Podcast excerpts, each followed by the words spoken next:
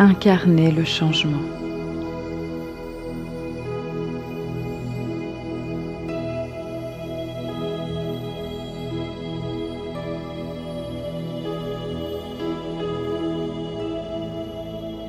Nous aspirons tous à ce que le monde dans lequel nous vivons s'aligne sur les élévations vibratoires que nous sentons se réaliser en nous et sur les nouveaux champs de conscience auxquels nous accédons quotidiennement.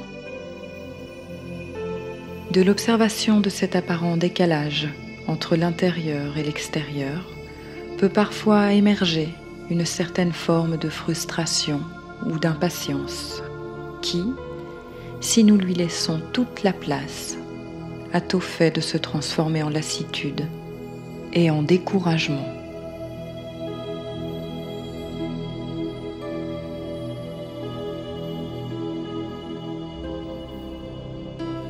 Et nous Sommes-nous l'incarnation véritable de ce changement qui est élévation globale de notre vibration et libération des méandres de la dualité? Parce que nous émanons dans notre réalité quotidienne, ou bien réservons-nous cet état aligné, cet état amoureux, au seul cercle de celles et ceux qui nous comprennent, nous entendent, nous acceptent, celles et ceux qui semblent connectés aux mêmes fréquences que les nôtres Qui, en vérité, sont ceux qui ont le plus besoin de recevoir cette imprégnation lumineuse, cet exemple vibratoire, ce rayonnement cardiaque? Les membres de ce que nous appelons notre famille d'âme ou ses voisins, collègues, passants, anonymes au regard inquiet, triste, sombre, voire éteint.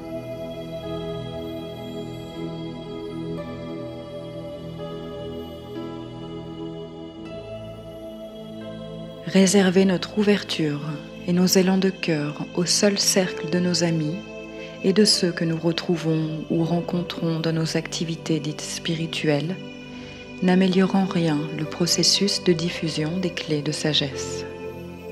Et il n'y a là, en outre, aucune transcendance de la dualité qui, cette fois-ci, place la séparation entre éveillé et endormi comme entre deux camps bien distincts. Nul n'est figé dans un état vibratoire, aussi profondément assoupi un être puisse-t-il paraître, il n'en est pas moins celui pour qui, à plus ou moins longue échéance, sonneront les cloches du réveil à soi. La vie est mouvement et ne laisse quiconque en dehors de celui-ci, quand bien même certains tentent, du haut de leur incommensurable ignorance d'eux-mêmes, de résister à ce qui, de toute façon, est. Qui sommes-nous pour décréter ou constater que celui-ci ou celle-là ne serait pas connecté, sachant que dès qu'il est émis, ce prétendu constat n'est déjà plus valide, car il appartient au passé, il appartient à un état qui n'existe plus. Qui sommes-nous pour, en d'autres termes, affirmer que telle personne présenterait une séparation manifeste d'avec la source, alors que l'éveil censé caractériser notre état vibratoire a précisément pour effet la dissolution de cette croyance en une séparation De quelle connexion parle-t-on d'abord?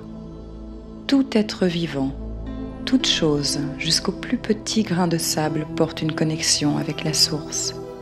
Si les êtres des dimensions supérieures à celle dans laquelle nous nous sommes incarnés posaient sur nous les mêmes constats enfermants que ceux que nous établissons parfois sur certains de nos contemporains, nous aurions été complètement statufiés dès nos premiers moments d'égarement sur Terre.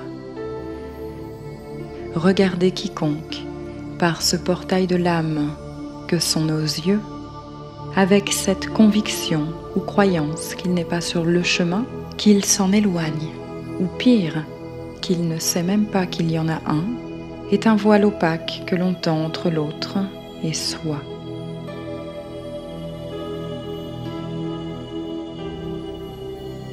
Le dépit ou l'agacement d'un maître d'école face à l'ignorance de ses élèves ne leur permet aucunement d'apprendre mieux ou plus. Une simple absence de jugement est déjà, en dehors de toute action ou parole, un ensemencement de conscience, un partage de vibrations, une œuvre de guérison.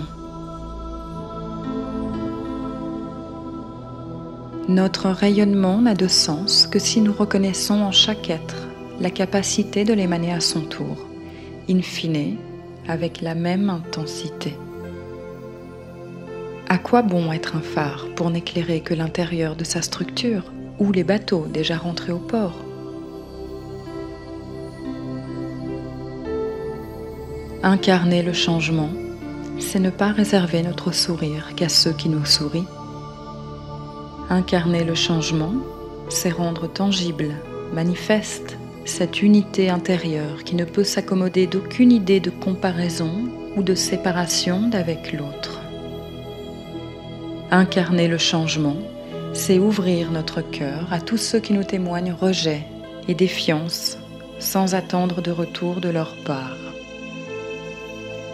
Incarner le changement, c'est faire en sorte que notre vie intérieure puisse aussi se contempler à l'extérieur.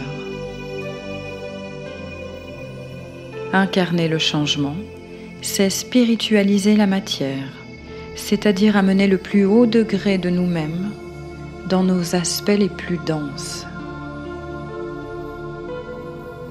Incarner le changement, c'est elle le soleil, éclairer avec la même intensité le jardin d'enfants et le champ de bataille.